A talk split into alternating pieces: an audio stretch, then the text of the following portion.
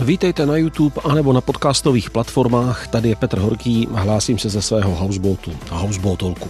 Tak prý z celé té války na Ukrajině mají největší prospěch Spojené státy. A nebo ne, ne, ne, vlastně spíš Čína.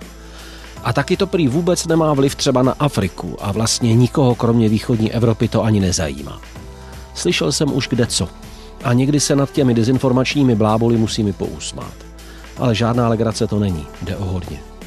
Když jsem o pohled na mezinárodní souvislosti poprosil diplomata a bývalého ministra zahraničních věcí naší země Cyrila Svobodu, těšil jsem se na překvapivé souvislosti a zklamaný jsem rozhodně nebyl.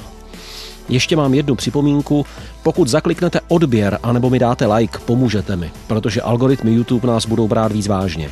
Jestli mě někdo chcete podpořit víc, pojďte mezi patrony tohoto kanálu na www.patreon.com lomeno Petr Horký.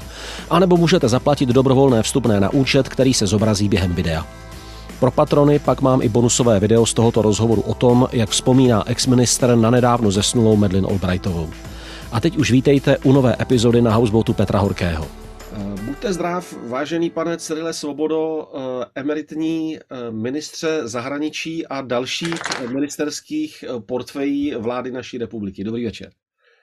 Dobrý večer. Děkuji, že jste si téměř po měsíci udělal opět čas, abychom spolu mohli hovořit o některých aspektech ukrajinského konfliktu, které já osobně vnímám jako jako určité vstupní informace a určité vstupní prvky, které je dobré mít v hlavě, pokud člověk vůbec o celé té situaci přemýšlí. Vlastně úplně první, jestli dovolíte, je něco, co za ten měsíc vás překvapilo a co vám nějak zásadně změnilo váš uh, vhled nebo váš názor na ten konflikt?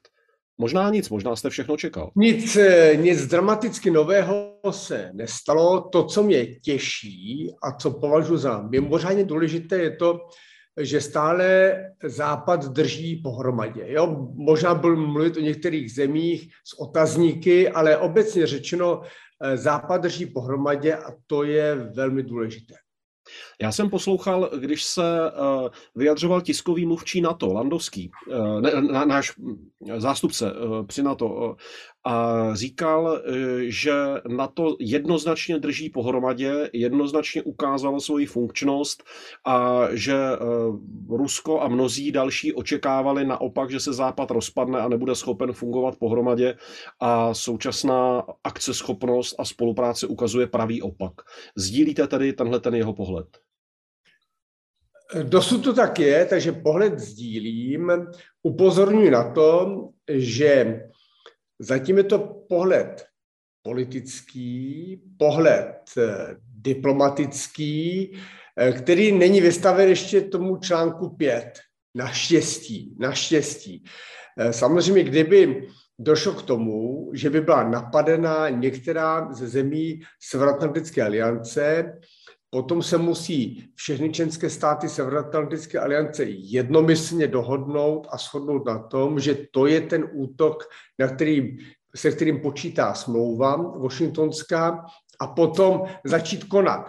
Eh, to by, byl, to by byl test té úplné soudržnosti. A zatím ta soudržnost je velmi silná, takže souhlasím. A dokonce jsem velmi rád, že okamžitě zapadla ta, eh, ten nápad eh, bývalého nebo místo předsedu vlády a předsedu PIS eh, pana Kačinského, který já jsem od počátku kritizoval jako naprosto chybný krok a Eh, cítil jsem i z České republiky, že se z toho začíná couvat a naštěstí se z toho couvlo definitivně a dnes, eh, nebo ne, ne, včera, nebo to bylo, eh, prezident Zelenský to odsoudil kategoricky. Zkrátka, tohle to jsou takové snahy, kdo je lepší, kdo je silnější a je to blbě, protože Severoatlantická aliance má mluvit jedním hlasem a má si dělat to, co je ve smlouvě, to, co je podle smlouvy možné.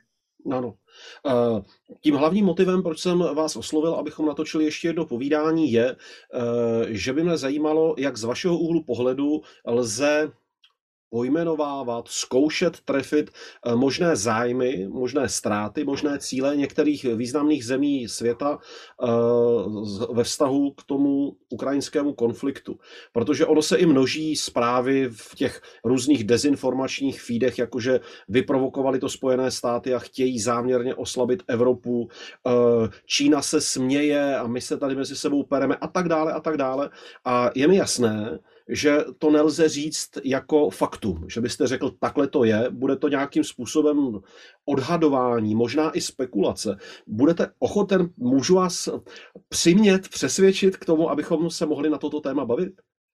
No můžeme se bavit, ačkoliv, eh, jak jste řekl v úvodu, mluvíme spolu o tom, jak to tak odhaduju, že by to by mohlo být, protože on nám to nikdo nerozkryje definitivně možná vědí více zpravodajci. Eh, já myslím, že začneme Čínou. Dobře. Eh, Čína v zásadě z tohoto konfliktu může pouze těžit, protože jak je Rusko vystaveno nebývalé tvrdým sankcím, tak v Rusku je těžko. A Rusko bude hledat alternativu a alternativa mimo jiné na dodávku nebo koupě energie a prodej energie, že to je Čína. A to znamená ovšem eh, dlouhodobé investice, protože nějaké plynovody a ropovody nevy, nevybudujete za 14 dnů.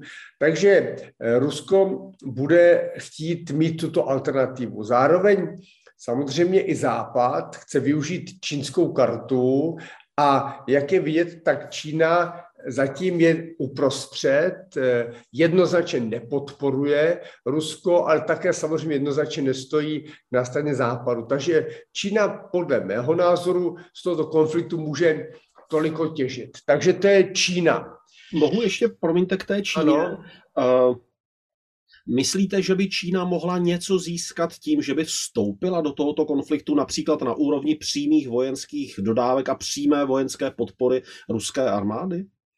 V žádném případě, a dokonce, jak pozorujeme čínskou politiku eh, posledních eh, několik desítek let, tak toto není politika Číny. Čína získává vliv tím, že si například v úzovkách kupuje některé země Afriky eh, jako země, kam dává investice takzvaně zadarmo, investice velké mocnosti, která nebyla koloniální mocností a mocností, která neválčí. Takže je strategie je jiná a je to čínská a efektivní. Nemyslím si, že, že se Čína zapojí do eh, konfliktu tou formou, tou největší, to znamená vlastní operací vojenskou, to, to si myslím, že vůbec ne, ale ani tím, že by jednoznačně podporoval vojensky jednu nebo druhou stranu.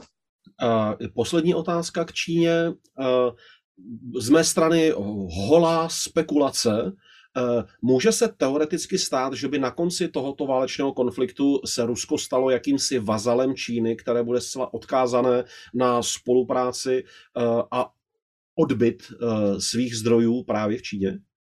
To se mi nezdá, že by se to stalo takto, ale říkáme oba dva spekulaci, takže je od ní.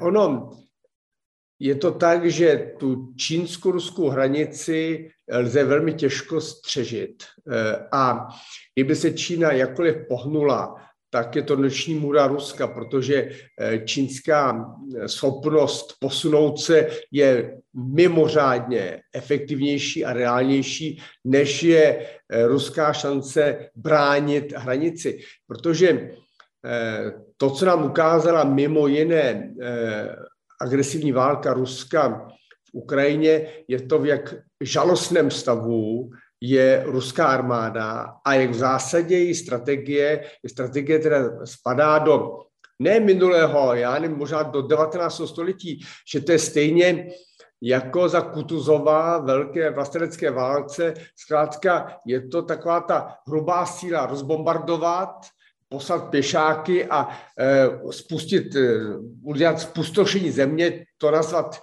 nějakým mírem a e, za jakýkoliv obětí zkrátka e, vést tuhletu v úzovkách primitivní válku.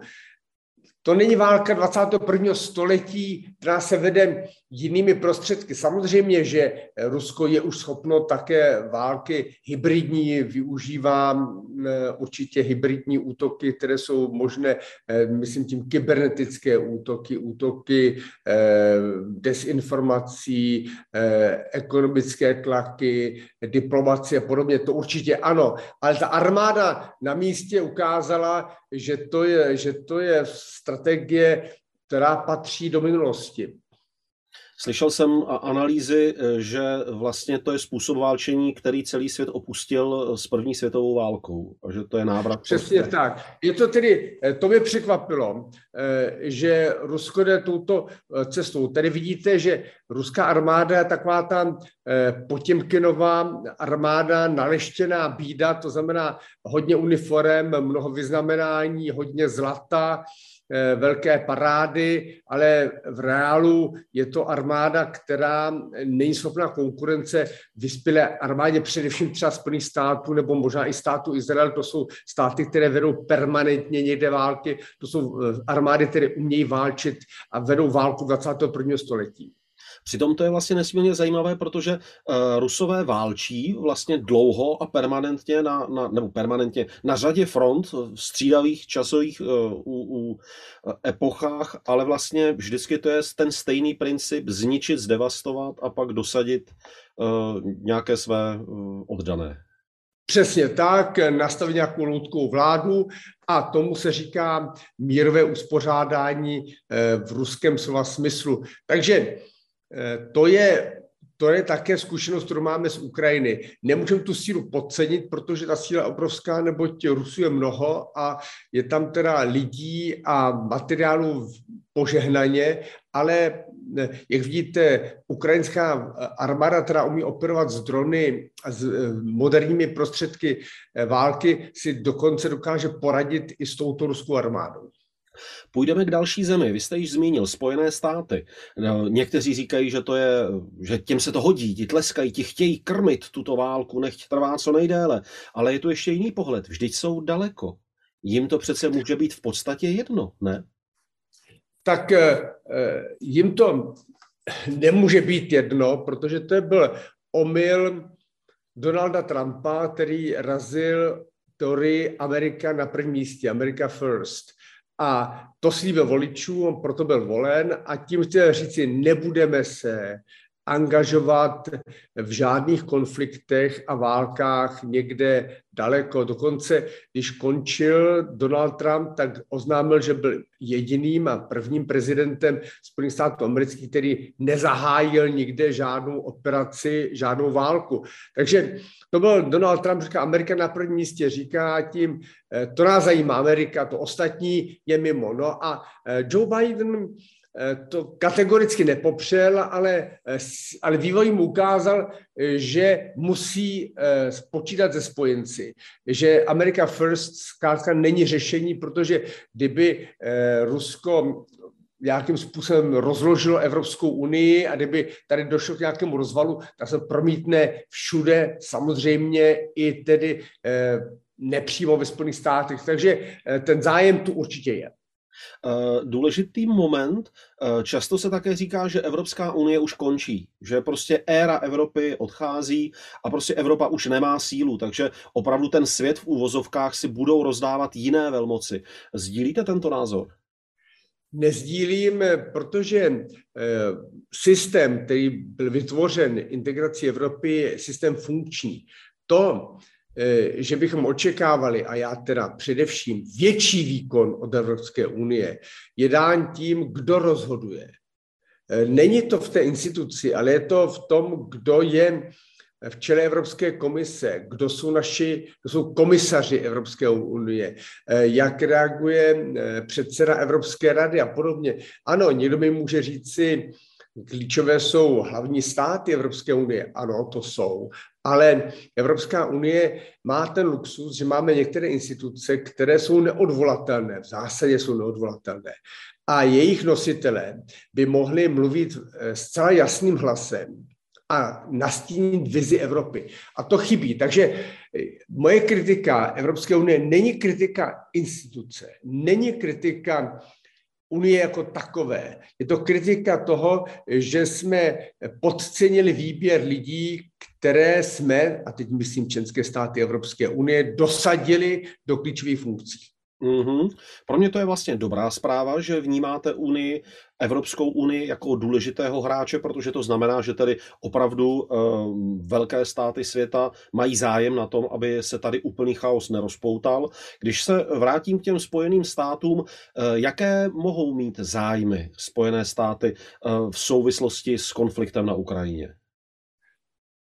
Tak musí mít zájem na tom, aby se ukázalo, že Severoatlantická aliance má dvě schopnosti.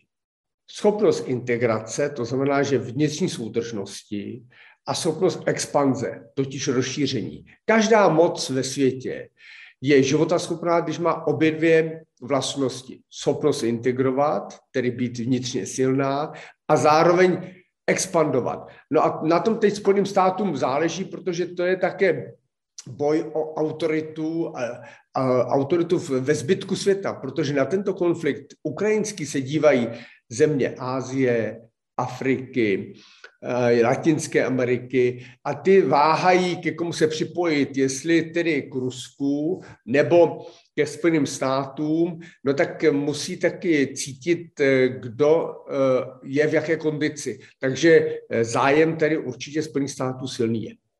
Může tam být nějaký jejich obchodní zájem, nějaký něco, že by si řekli, když se to a to přihodí, tak nám to pomůže? No určitě obchodní zájmy tady eh, jsou velké. Mimo jiné se bude výrazně zbrojit. A zbrojí se samozřejmě z vlastních zdrojů, tedy ze zdrojů spojeneckých, no a především ze Spojených států.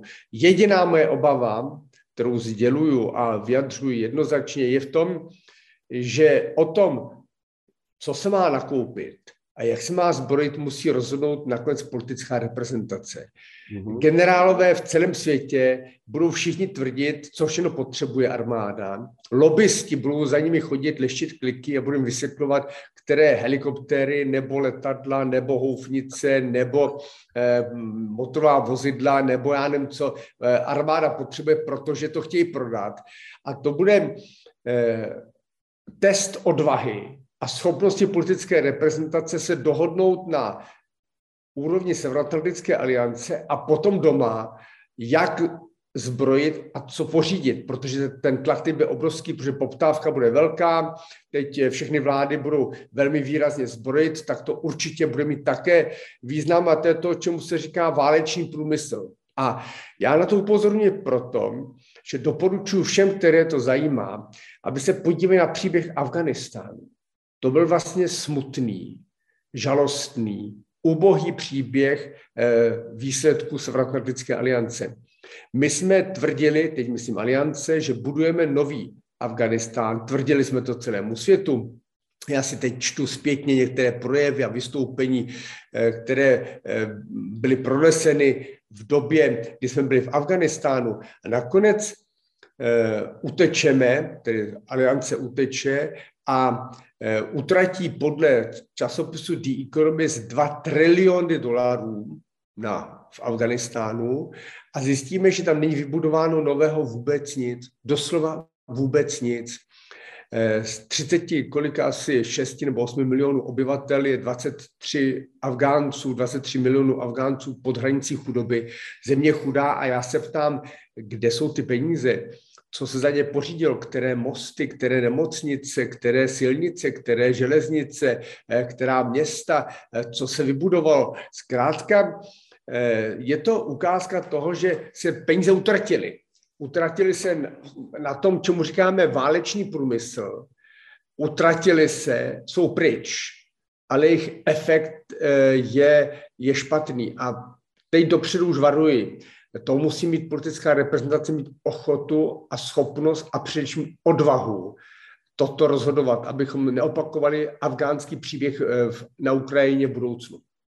Já jsem dělal někdy před rokem rozhovor s Josephem Taintrem, to je americký profesor, který se zabývá uh, růstem kolapse a kolapsem civilizací a on uh, říkal větu, která mi teď vytanula, je pozoruhodné, že v současné době máme tolik špatných lídrů v čele tolika států na planetě Zemi. tak já pevně věřím, že za ten rok se to snad změnilo, posunulo, anebo že se ctihodný pan profesor mýlil. No, on se nemýlil.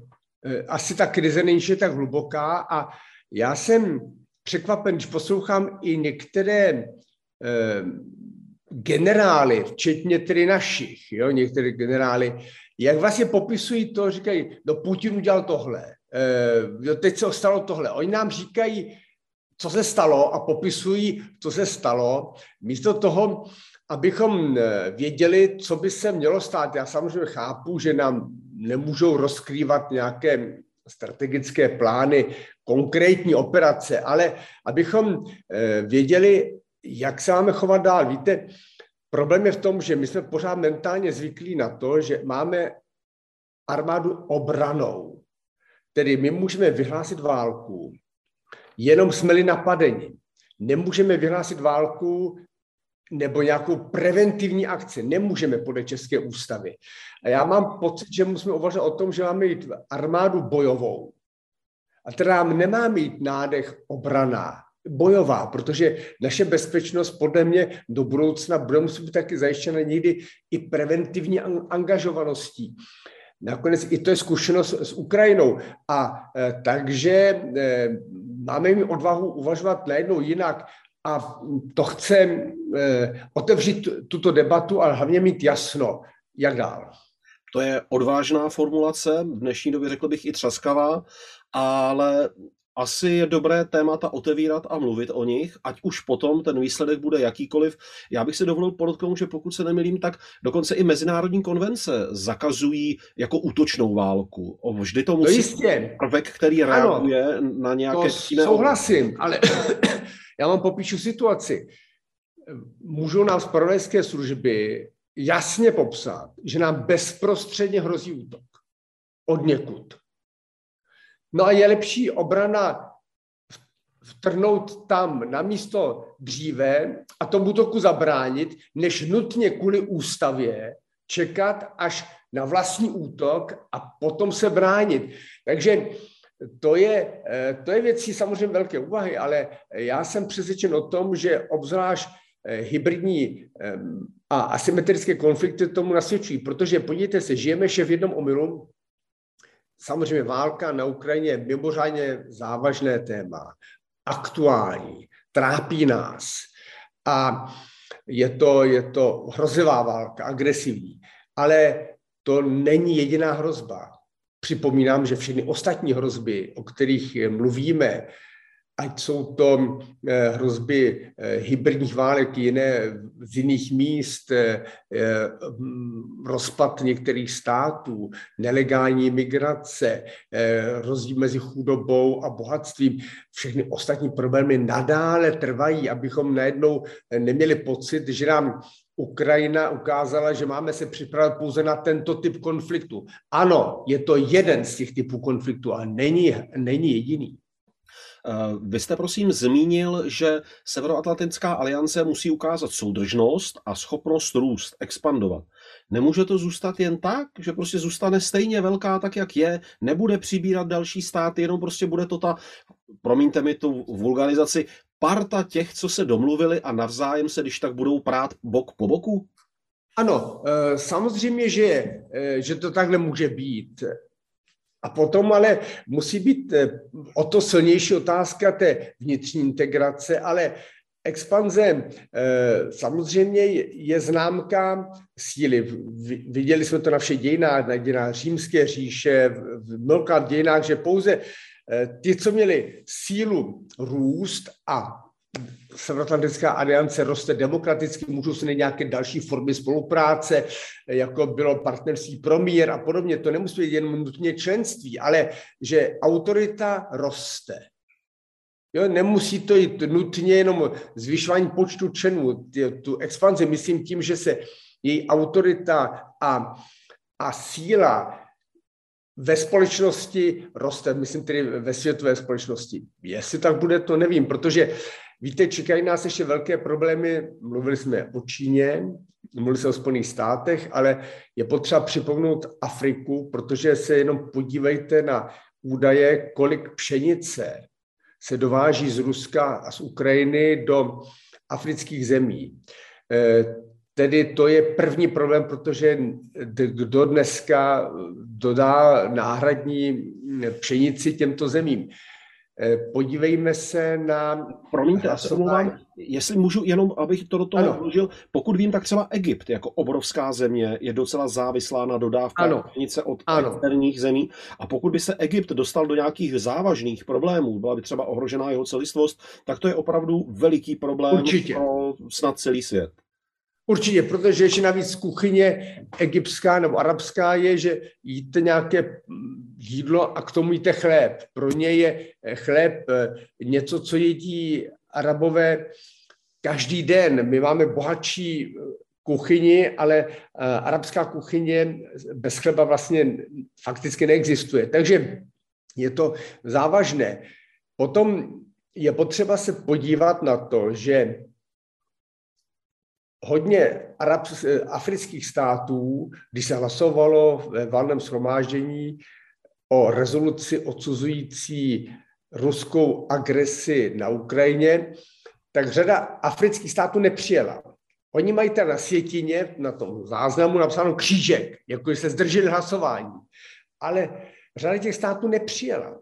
To znamená, že to, to jsou ještě pořád státy, které Eh, váhají. Mohu ukázat jako příklad třeba Republiku Mali, kde stále je eh, ta armáda Wagnerová skupina, ta armáda eh, fakticky ruská, oni si tvrdí, že to není ruská armáda, a fakticky to je přítomnost ruská a e, ta brání e, e, vlastně plnohodnotnému působení Francie, ale teď se ukazuje vůbec, že budeme znovu diskutovat i mandát Evropské unie se, s jeho trénovací misí na území Mali, kde se boje proti teroristům. Takže tím chci ukázat, že ten příběh o boj o vliv ještě v Africe a v některých koutech světa neskončil. Eh, ty, řada těchto států zvolila cestu útěků, to znamená nepřijeli na valné shromáždění OSN, a aby nemuseli hlasovat ani pro, ani proti, ani se zdržet. No a tady podle mě buď musí Evropská unie a Spojené státy natvrdo říct, každý, kdo se přikloní k Rusku, eh, tak ho škrtáme z jakékoliv humanitární rozvojové pomoci, takže nedostane ani dolar, ani euro nedostane, tak to je jedna varianta řešení. Otázka je, jestli na to je síla a vůle a, je, a do jaké míry je, jak je to reálné, protože eh, tyto státy bez, řada z nich bez pomoci eh, Spojených států amerických a Evropské unie eh, nemůžou dobře fungovat. Toto je nesmírně zajímavý aspekt, který jste zmínil, že vlastně válka probíhající na Ukrajině může mít opravdu dopad i na Uh, politické a ekonomické dělení Afriky jako celku, opravdu jako celého toho kontinentu. Čína se velmi angažuje v Africe, o tom vztahu a potenciální vývoji Čína-Rusko jsme se už bavili. Samozřejmě, že zájem západních zemí uh, v Africe stále trvá, byť prezenčně je výrazně slabší a tím pádem pozice Ruska a vývoj tohoto konfliktu a polarizace nebo pojmenování postojů afrických zemí může mít velký vliv. To, to je velmi zajímavý aspekt. Určitě, e, určitě. Já tomu říkám, že to je taková ta sekundární viktimizace. Ukrajina je první oběť globálního konfliktu, hlavní oběť. E, s tím souvisí potom samozřejmě to, co neseme my ve střední Evropě, především Polsko, mohutnou migraci, No ale potom je ta sekundární viktimizace, to znamená, že dopady budou ještě i za hranicí Evropy, no a ty samozřejmě se promítnou i do e, vztahů které musí Evropu zajímat, protože nás musí zajímat Afrika jakožto kontinent eh, mladý, dynamický a také plný velkých problémů, které mohou zapříčinit všechno možné, třeba i mohutnou migraci, protože eh, to, že jsme eh, žili relativní klidu migračním před ukrajinskou válkou, teď zase máme vlnu z Ukrajiny, to neznamená, že migrace jako fenomén ze světa zmizela. A Afrika je blízko. Afrika je z Evropy Přesně velmi tak. blízko. A za prvé blízko a za druhé eh, je to totéž jako eh, ti, co utíkají z Ukrajiny. Ti lidé, totiž řada z nich utíká, protože nemá co ztratit. A ten, kdo nemá co ztratit, je ochoten hodně risknout, velmi hodně. A a příští k nám a my máme co ztratit velmi výrazně. Já samozřejmě jsem velmi rád eh, a hrdý na to, jak naše země pomáhá Ukrajincům.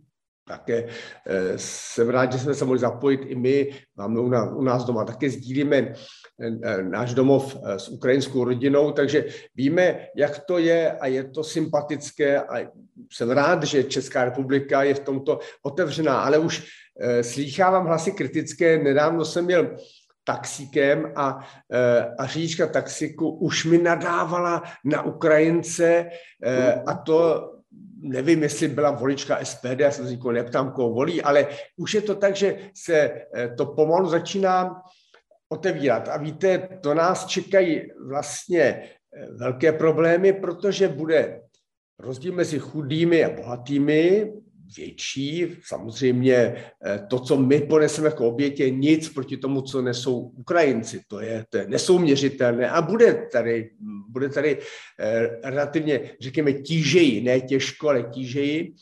No a potom se můžete tady obrátit na ten konflikt, že za to můžou Ukrajinci, kteří za nic nemůžou, ty utekli před eh, zabitím, tak utekli za nic nemůžou samozřejmě. No a udržet soudržnost eh, společnosti bude velmi eh, těžké, protože budou tady populisté, kteří budou chtít toho maximálně vytěžit. No a eh, to, co se děje tady, se děje taky globálně, jo? protože se bude taky potom se děje, za všechny problémy se bude někdo hledat jako vyník. No a aby se neukázalo, že se řekne, že za to může tady Ukrajina, že za něco může. Ukrajina je obětí konfliktu, Ukrajina za nic nemůže. Eh, pojďme dál. Zeptal bych se vás na Izrael. Technologicky velmi vyspělá země, velmi vlivná země.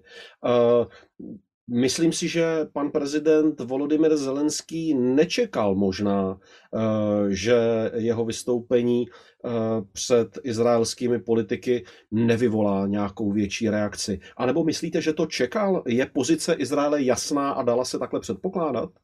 Tak stát Izrael svůj postoj, řekněme, vyvíjí.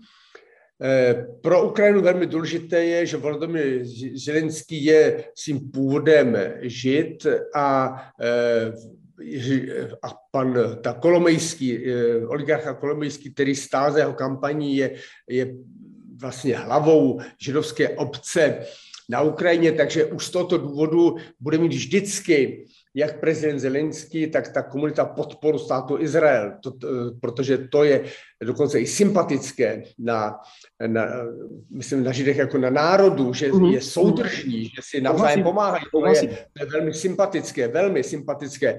A takže tato podpora tu vždycky bude. Nicméně eh, pro Izrael zase je v něčem blížší koše než kabát a to je Sýrie.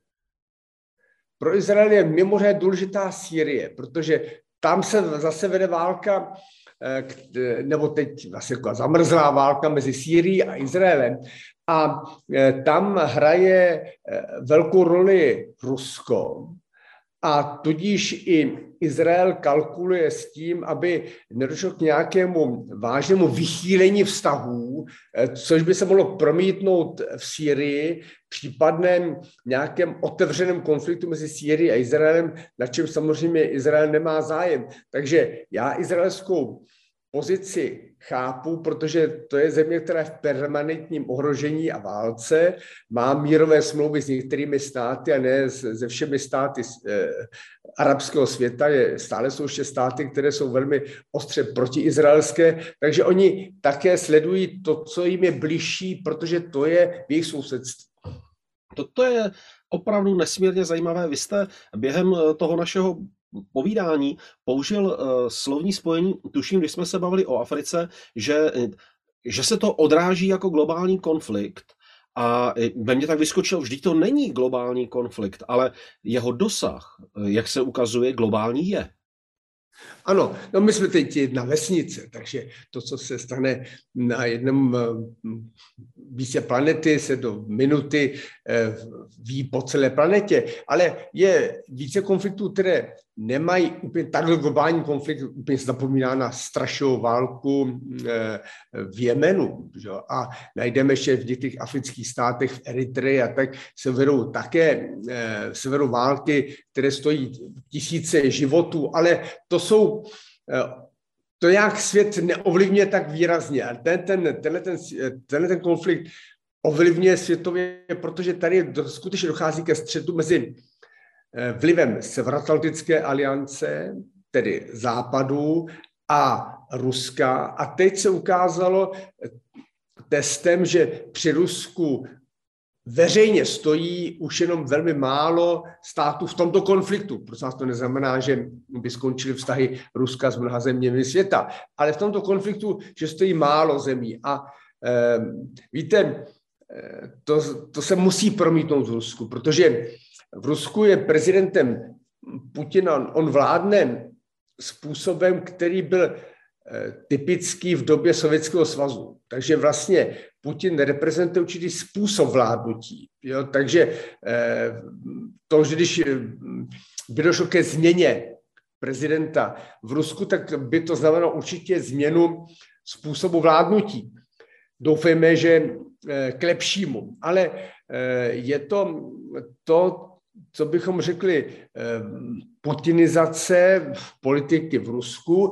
Eh, zkrátka, prezident Putin vytvořil systém, způsob vládnutí, který svojí svojí metodou, svojí metodou a procesem velmi podobný tomu, jak se vládlo v Sovětském svazu. Samozřejmě není to komunistická strana, ale, ale, ale způsob a procesy eh, jsou velmi podobné. Prosím vás, myšlenka, že je přijet zákon, že někdo může dostat až 15 let vězení za to, když se vyjádří o, kriticky o ruské armádě, aniž by byla definována, co to vlastně vůbec jako takový trestný čin je absurdní, ale aniž by byl popsán, to znamená, že ani nevíte, co byste mohli říct, a že za cokoliv, co řeknete o ruské armádě, můžete jít na 15 do kriminálu, no to je tedy stalinismus eh, jako vyšitý. Tedy.